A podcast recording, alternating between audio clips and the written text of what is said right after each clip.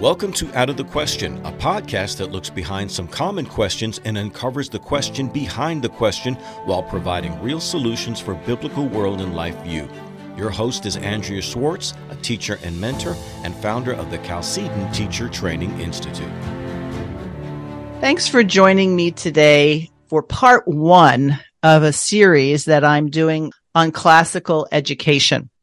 And classical education has become somewhat of a buzzword, you know, with all the COVID things that happened and all the perversion that's being promulgated in schools.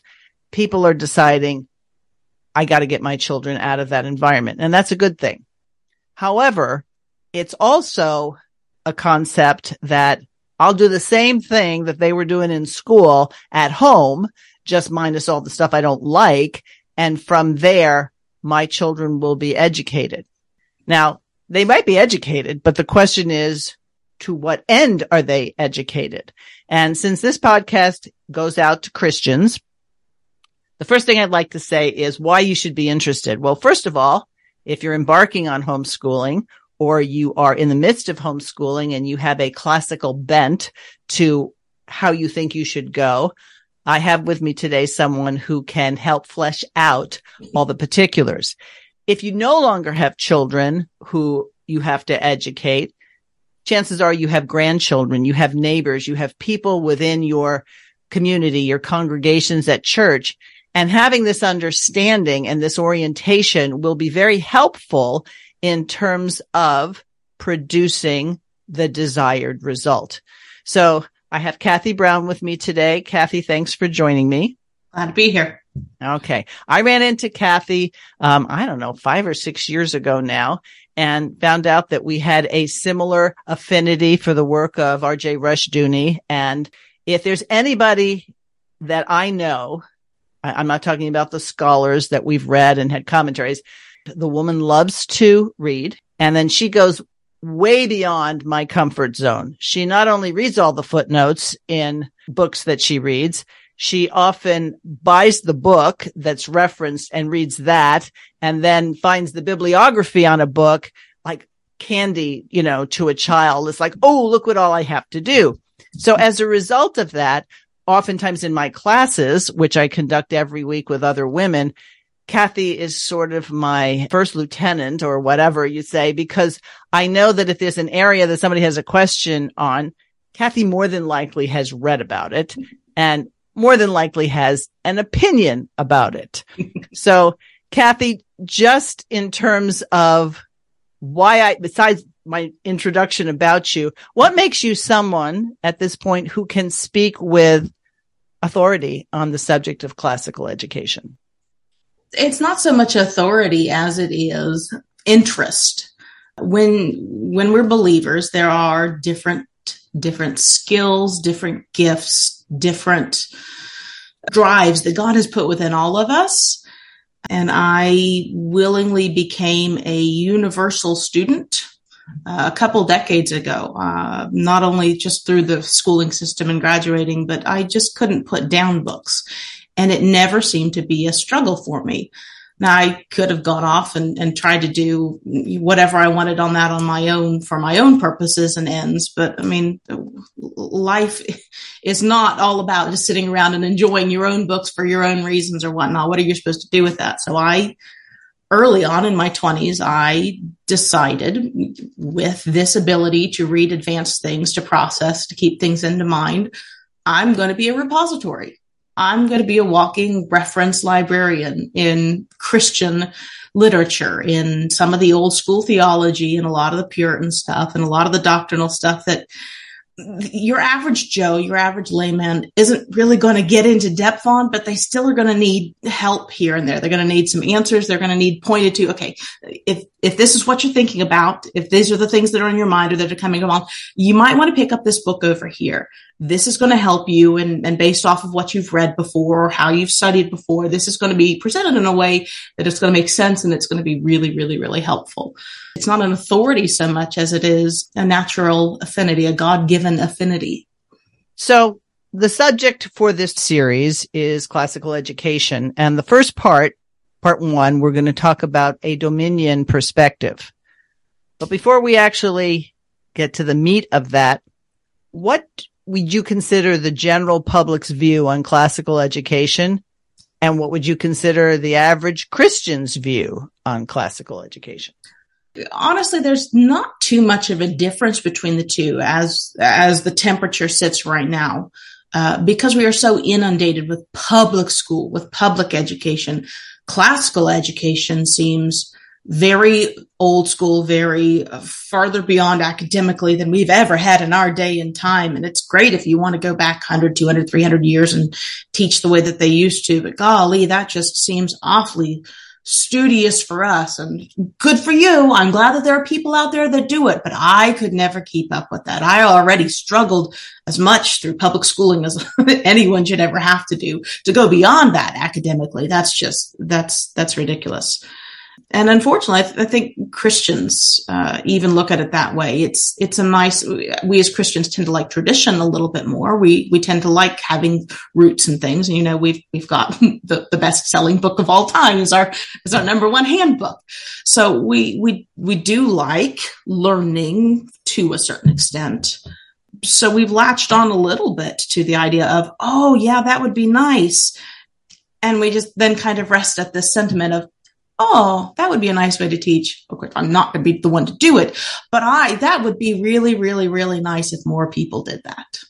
And so you get advertisements come to our day school. It's a classical Christian school or curriculums. Um, and there are a variety of them that come from various publishers that this is a classical curriculum.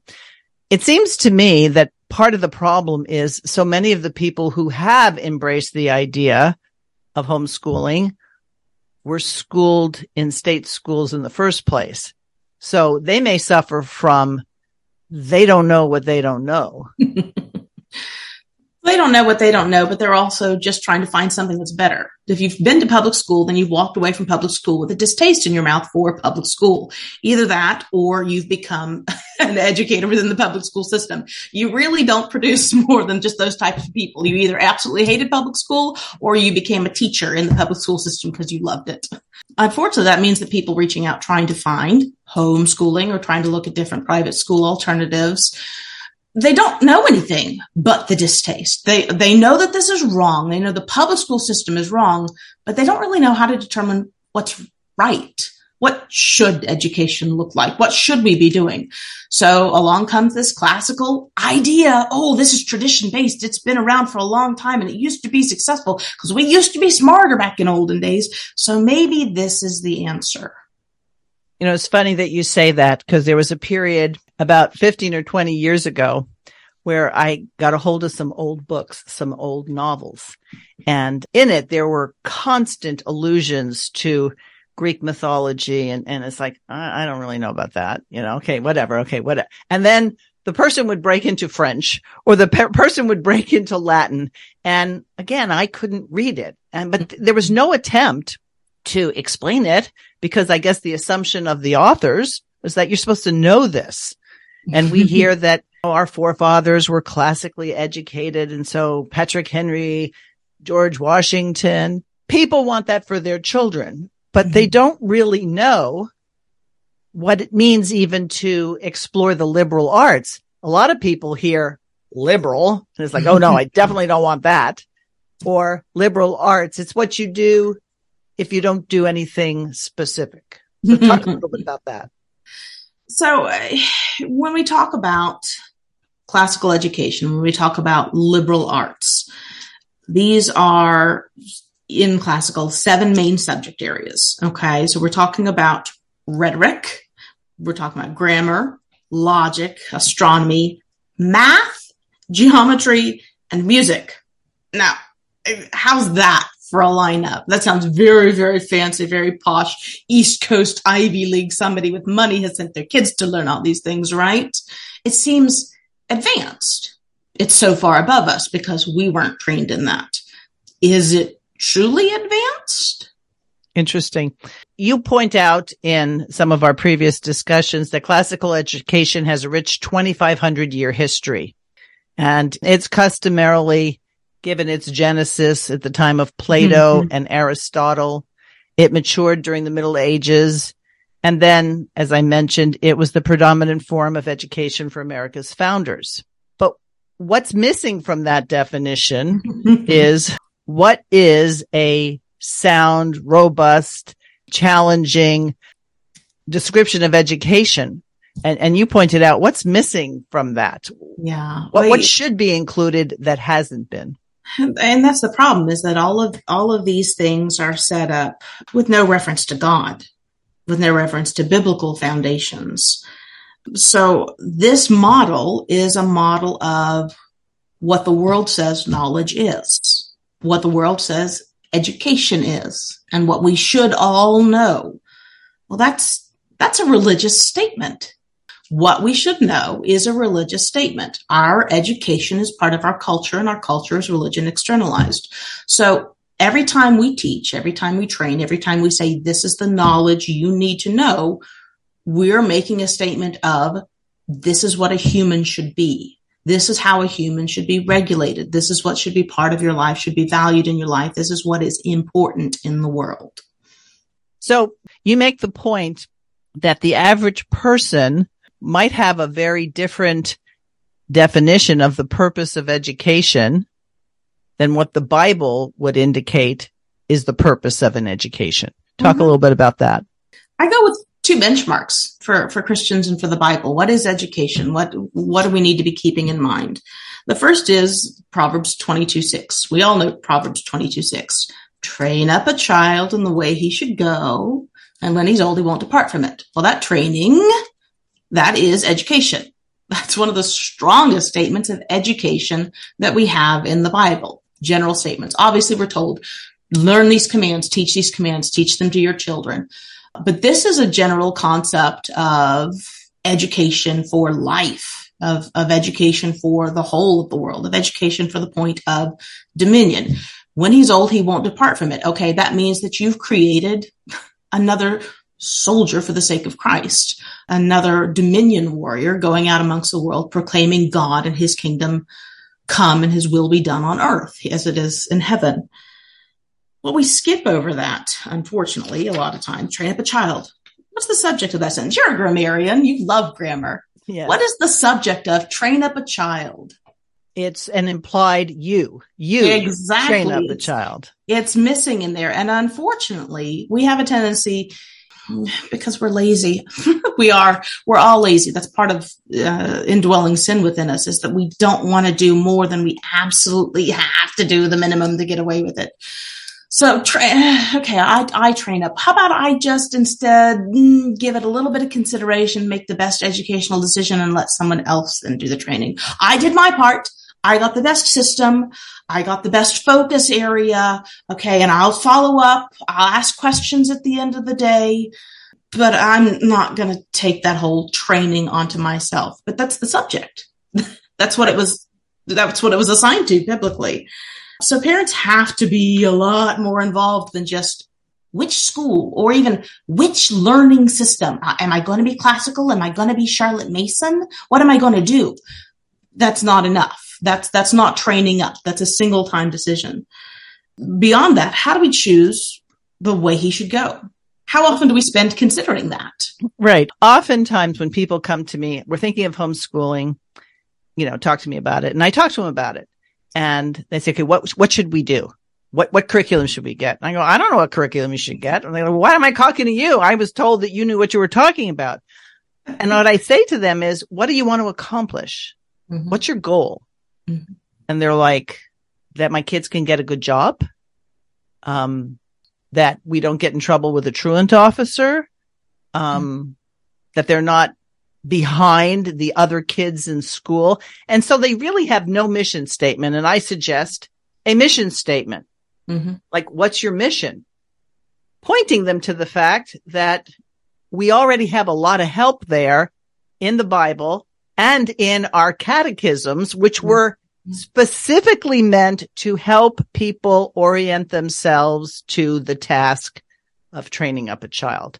And that's how I like to define the way he, he could go. Way, the way a child should go. Westminster number one.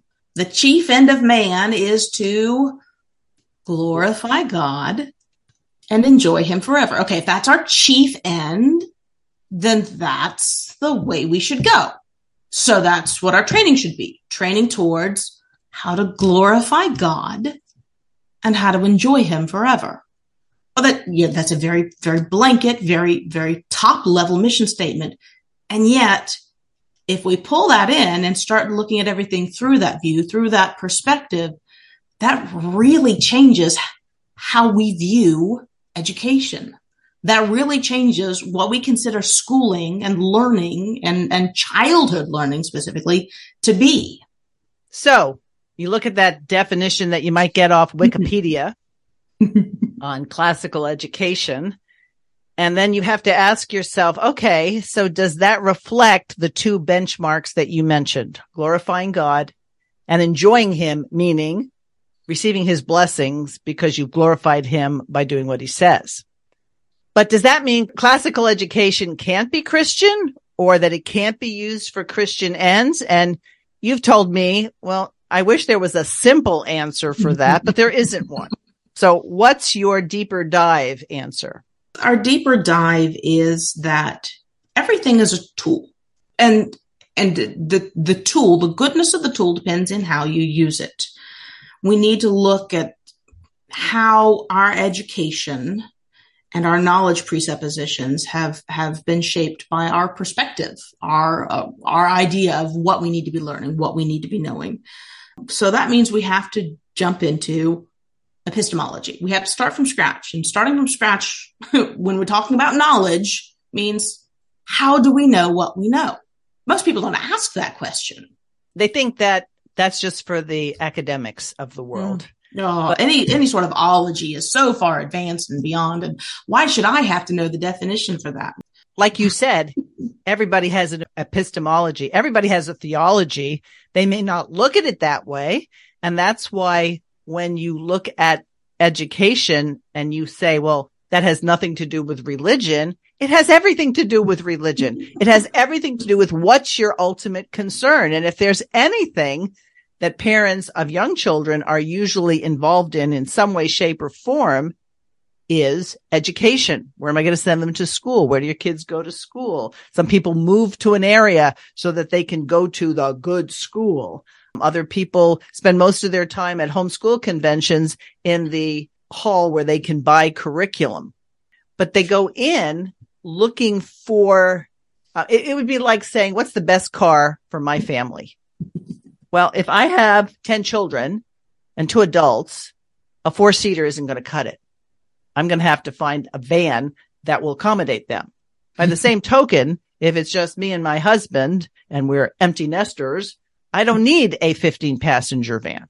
So the answer to the question, what's the right car for you requires a number of other questions to get down to that. But as you have talked to me in the past about a lot of the view of people and right and wrong and ethics and morality come from a faulty view of the condition of man. Is man oh. good most of the time and sometimes he slips or is man utterly depraved?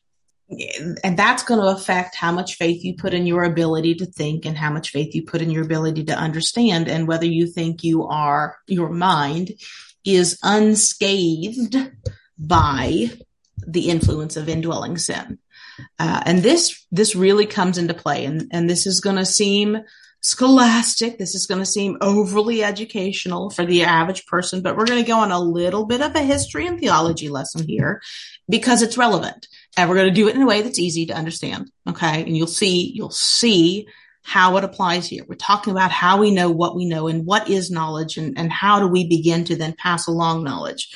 So we're going to go back to Thomas Aquinas.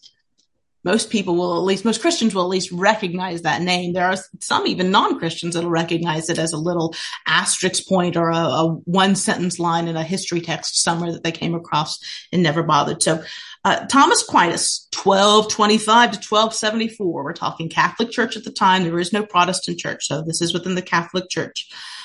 Wrote Summa Theologica, his big uh, magnum opus.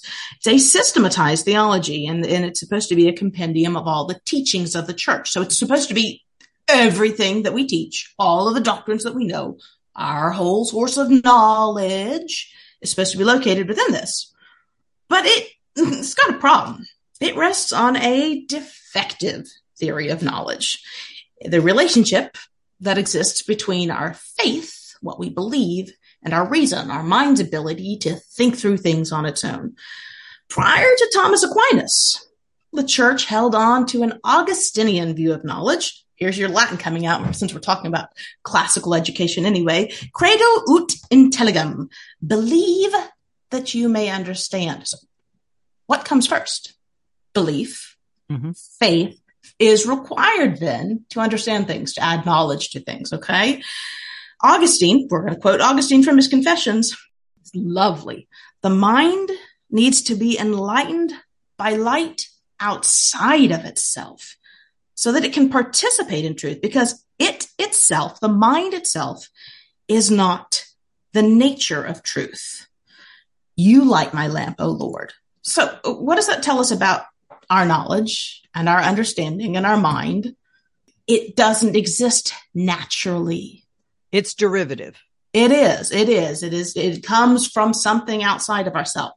Now, let's go back to that tricky Aquinas. Why did we bring up Aquinas and then jump straight into Augustine? Well, let's compare what it had been to what Aquinas shifted everything to. In his own words, horrible as they may seem, but divinely inspired scripture is not pertinent to the philosophical disciplines, which have been devised according to human reason. Therefore, it's advantageous that over and beyond the, philosophical disciplines, there should be another science that is divinely inspired.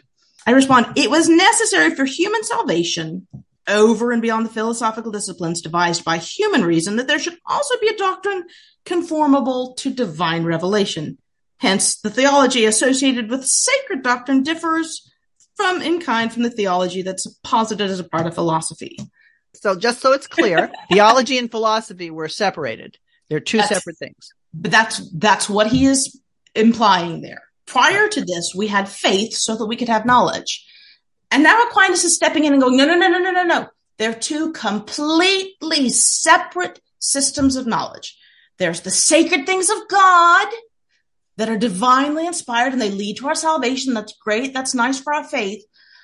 But there's all of these other sciences over here that are philosophical, that have come out of the mind of man, that are useful here, and that don't touch the things of God, don't come anywhere close to sacred or having any sort of an influence from the Bible. So let's kind of flesh this out a little bit. If you're going to see the implications of his statement, then his view of the fall was just very compartmentalized. Man didn't fall in his totality. And mm-hmm. that's why he needs revelation from God to know what is and what isn't. Just part of man fell and that man is capable of coming to correct conclusions based on his reason and his intellect. Man's mind is not depraved, according to Aquinas. And, and this, this is very important because those dates, you remember those dates we talked about? 1225 to 1274? What happens in the next 800 years of Western history? Since Aquinas sat down and said, eh, no, no, no, no, no, no, no. There's a separate series of reason and logic and natural mind power, thinking power that you're able to do on your own apart from God that is, isn't fallen, that isn't affected by sin. I wonder I wonder how we ended up getting to the Enlightenment with mm-hmm. natural reason. I wonder how we ended up getting to Darwinianism. I wonder how we ended up getting to postmodern atheism because the system was set up based upon this idea that God's knowledge is fine and great. It's fine and great. Learn them all off on its own over here but there's a whole realm of knowledge that God doesn't touch that has nothing to do with God. So you're, you're talking about Augustine and he wrote the city of God and contrasted mm-hmm. it with the city of man. I don't think that Aquinas would have liked that differentiation. And that's, but that's the problem. And this is the crux. What we have is dueling perspectives on knowledge, which means dueling perspectives on learning and education. Augustine said, there's the fallen mind and there's the redeemed mind. There's the city of God. There's the city of man. There is before regeneration there, and there is after regeneration. There is a knowledge based off of ignorance, based off of sin, and there's one based off of faith. There's an antagonism there, right? And that's the basis of the Augustinian knowledge system. The antagonism between the fallen mind and the regenerate, the redeemed mind. Aquinas does not do that. Uh, to Aquinas, the difference is, oh, no, no, no, things of God, they can stay over there. But there's now this whole separate area that God doesn't touch. So which view of the, which of those two views encourages man to view his mind as unaffected by sin? I mean, that, so that's going to be a big, uh, you're going to teach differently. You're going to understand things differently if you think, oh, no, no, no, no. My mind is unaffected by sin. My emotions can be, my willpower can be. Sometimes my moral compass is a little wonky. But if I sit down and logically consider things, I will always arrive at the right thing because my logic, my reasoning, my rational nature is not affected by sin. You're going to teach differently if you you say that versus the the biblical model of nope, the total depravity all of us has fallen including our minds right let me just interject something here most people might not know that thomas aquinas was trying to reconcile the christian faith with aristotle and the greek mm-hmm. philosophers and somehow perpetuated the idea that there is a realm in life that's neutral and this neutral part of life would be it's neither right nor wrong. And so the best thing to do is to try to stay neutral because then we'll get true knowledge out of it instead of having the bias that the Bible is right or the bias that, um, let's say evolution is right. So we call it a myth of neutrality. Do you think a lot of people embark on teaching their children under the banner of home education and they embrace the myth of neutrality? I well, I think they've been indoctrinated into it. I this is the problem with history building up and culture building up and shaping the minds of everyone to come. I think we haven't bothered to notice or consider just how thoroughly this myth of neutrality is our our natural starting point. Oh well, sure, sure. There's uh, there's knowledge out there that isn't affected by the Bible. Uh, challenge accepted. Show me that area because I can sit there. If you are biblical, if you are Christian, you should be able to say, God created it all. God rules and reigns over it all. Ergo, it all has an obedience that it renders to God. It all has a purpose under God's created system. God providentially rules over it all for his purposes and ends. Where is neutral going to pop up in the whole God ruling and reigning over everything? There's no room for it. So if you declare neutral, you're essentially saying, no, no, no, God's wrong. He doesn't rule over this. We're going to pull this away from him. Well, then you're not being neutral. You're being anti God. Right. That's not neutral. Okay. So I want you to comment on something recently, and I won't mention the commentator who I was listening to, but she made the point, and as she's trying to identify this idea that transgenderism isn't good for kids and a lot of these people will say, wait till somebody's 18 and then they can make their own decision as if at 18, if you do something that's in violation of God's law, somehow that's better than, you know, somebody doing it at 14. But she says there's the age old problem. Can you separate the art from the artist? And she said, of course you can. And as I was talking back to a screen that couldn't hear me. I'm going, of course you can't. You can't separate what a person does and produces from their world and life view because their presuppositions are going to come out. So without saying that if you embark on a classical education, you're producing atheists and people who will remain in rebellion against God. What's the problem with not putting a biblical template over the study of civilizations and people that God gave us to be bad examples, not good examples, bad examples. Problem is what's what's your core, what's your center, and what's your template that you're laying over. This is the issue I have. This is the crux of the issue I have with everything classical.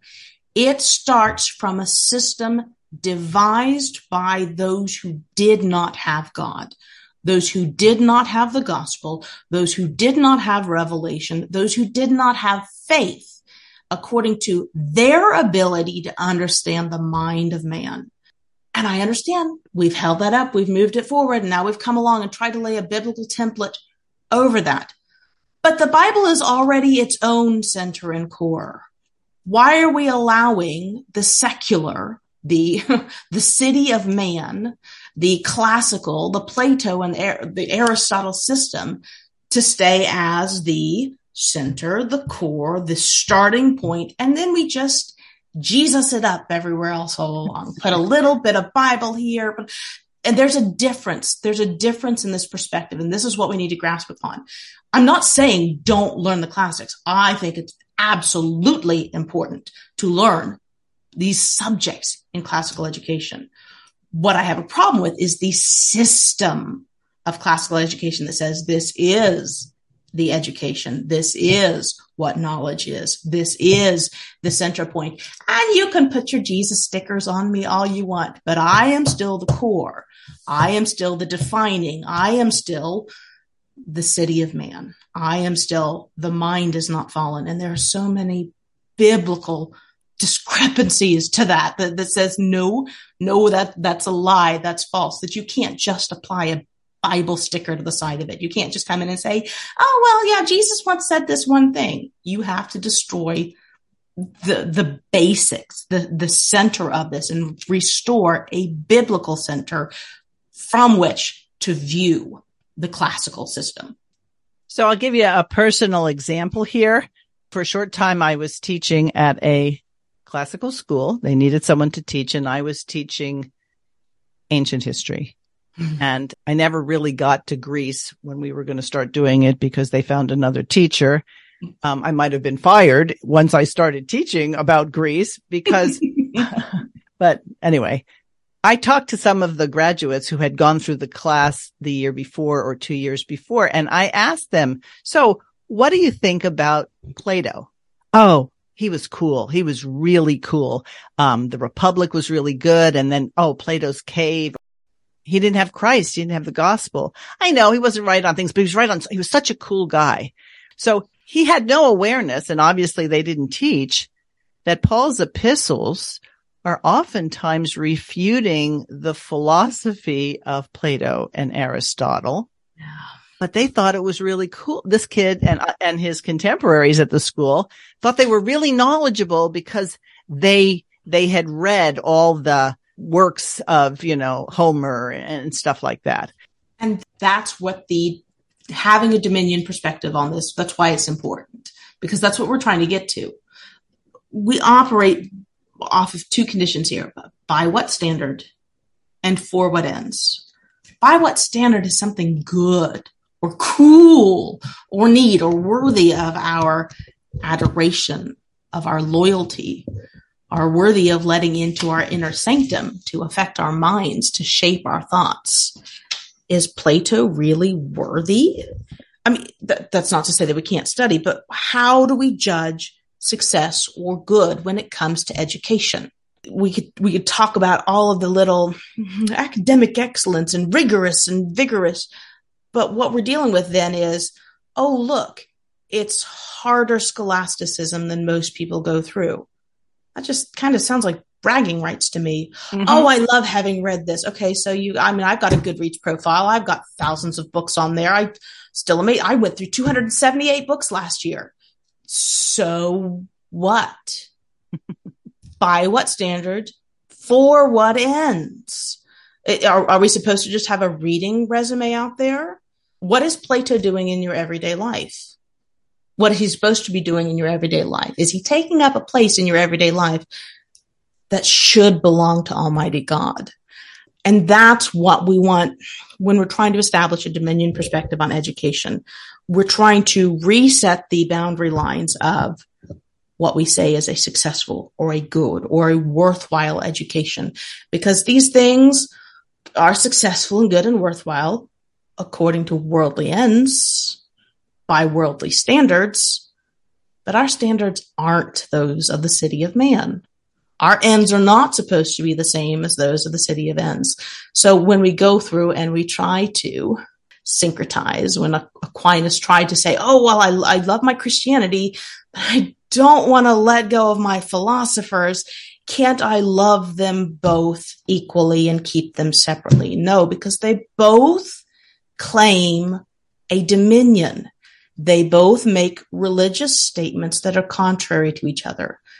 I can enjoy reading Plato and Aristotle, and occasionally I find things enjoyable in there, but they're not allowed to hold my heart. They're not allowed to hold my affections. They're not allowed to hold my faith and my trust. I'm not allowed to build my life and worldview off of them.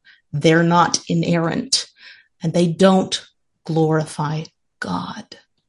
So I can imagine, Cathey, somebody who listens to this and said, okay, I came here for good advice and, and instead of being energized by mm-hmm. what you're saying, they're like, did we make the wrong decision to homeschool? Because I don't have the depth of understanding that this woman has. Do you need to have years and years and years of training in philosophy and, and ancient civilizations in order to effectively transmit a biblical world and life view? Proverbs 22 6. What is that hidden subject? You train up a child in the way he should go. Yeah, that's a command. That's a duty onto us. But there's also an aspect of a promise in there. Did God put that on us as parents? Did God put that on you because you wouldn't be capable? Did God give you a commandment that you wouldn't be able to fulfill? No. God's in control of all of that. Do you need to know all of that stuff before going in? Absolutely not. Are you stuck where you're at going in, going, I can't, I don't know how to? Well, are you a believer? Are you earnestly trying to understand? Are you earnestly learning about God? Are you earnestly trying to apply a biblical life and worldview? Are you praying over the education of your kids? That right there is a better qualification and a better means of success in education than a thousand university degrees in antiquities. Exactly oftentimes when I have these conversations where people have successfully pulled their children out from the tyrannical authority of the state and they say, tell us what we should do. And I was like, wow, you can't be without a tyrant for a minute. Why should I tell you what you should do? now I can, I can advise you in terms of things to explore because not everybody needs a quote unquote classical education. I always suggest that the first thing you do is really learn biblical law because those are the lenses that you will have to put on to interpret, is this good or is this bad? So let's take the topic of the day, transgenderism. Let's take, should homosexuals be allowed to adopt children?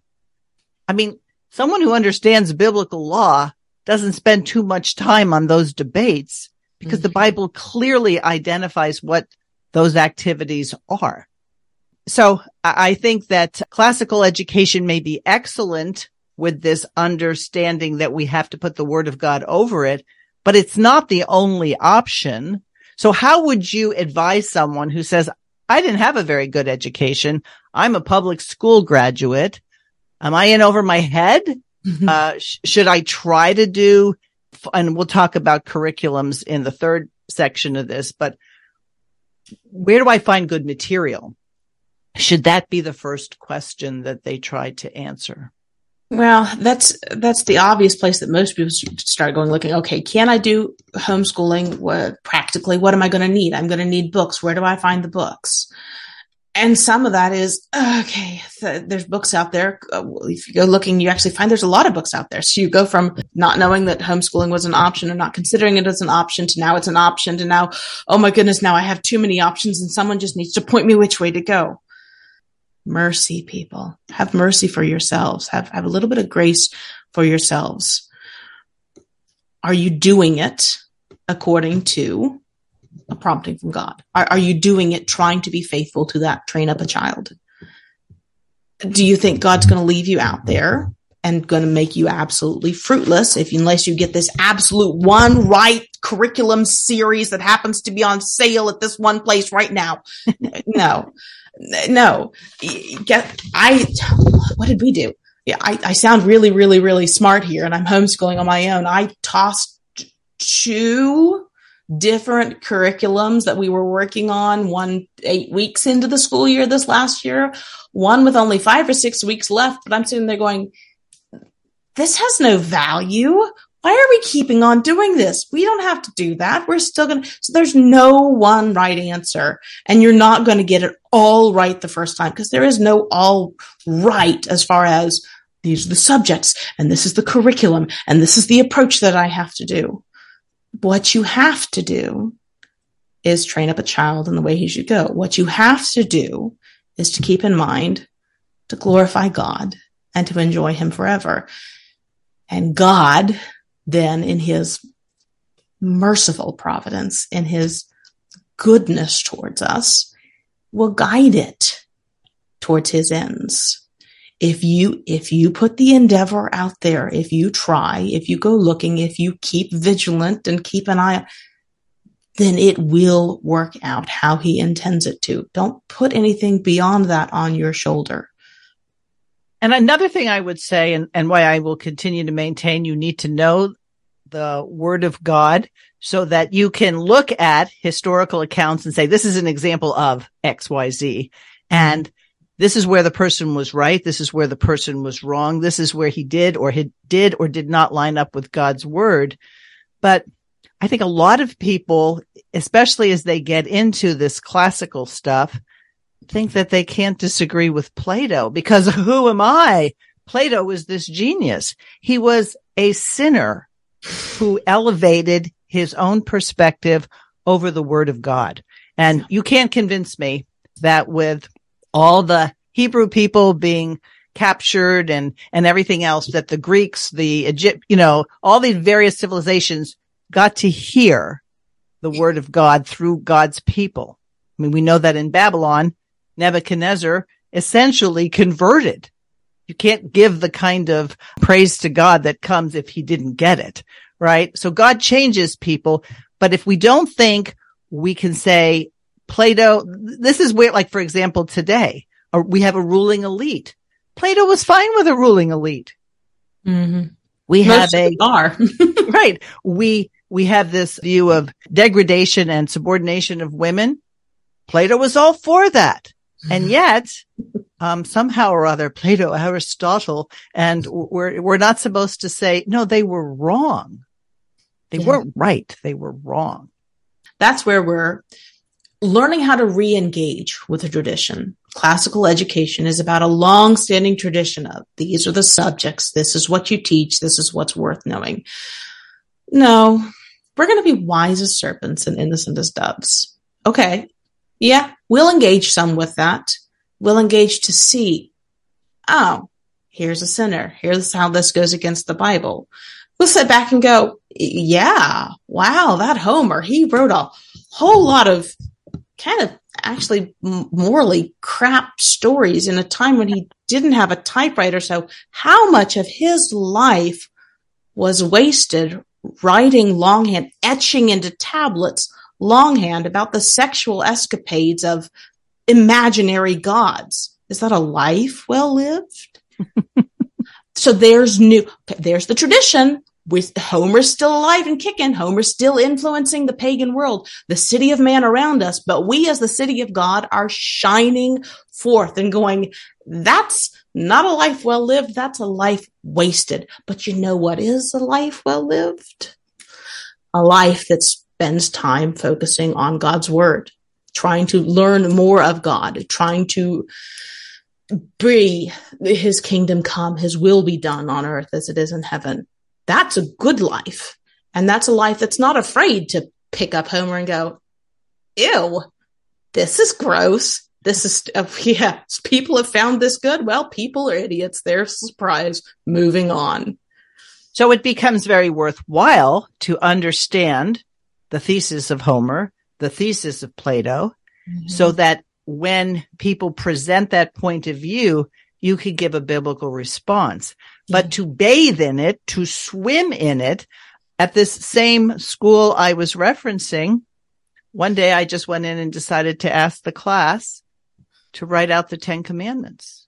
One person's answer was be kind to animals. He thought that was part of the 10 commandments and only two out of the 14 got all of them correctly written out, except they, you know, didn't have the the fleshed out ones on commandment two or commandment 3 about mm-hmm. why and everything like that. And yet they could pass tests on Plato. So I didn't ask you on here to bum people out. Yeah. oh no, I've invested in a classical curriculum. We must finish it. Like you, there were many times where I had invested in something that I thought was good. And instead of saying it was totally worthless, it wasn't good for us. And there are used curriculum places and you can sell them. Or if they're really bad, you can throw them out and realize you're doing somebody a service by not having them be the subject curriculum that people use. But we always have to evaluate. We can't baptize everything we do as wonderful. As you point out, oftentimes the slogan of the Reformation was semper reformanda, always reforming. So when we figure out we haven't done it right, okay, do something else.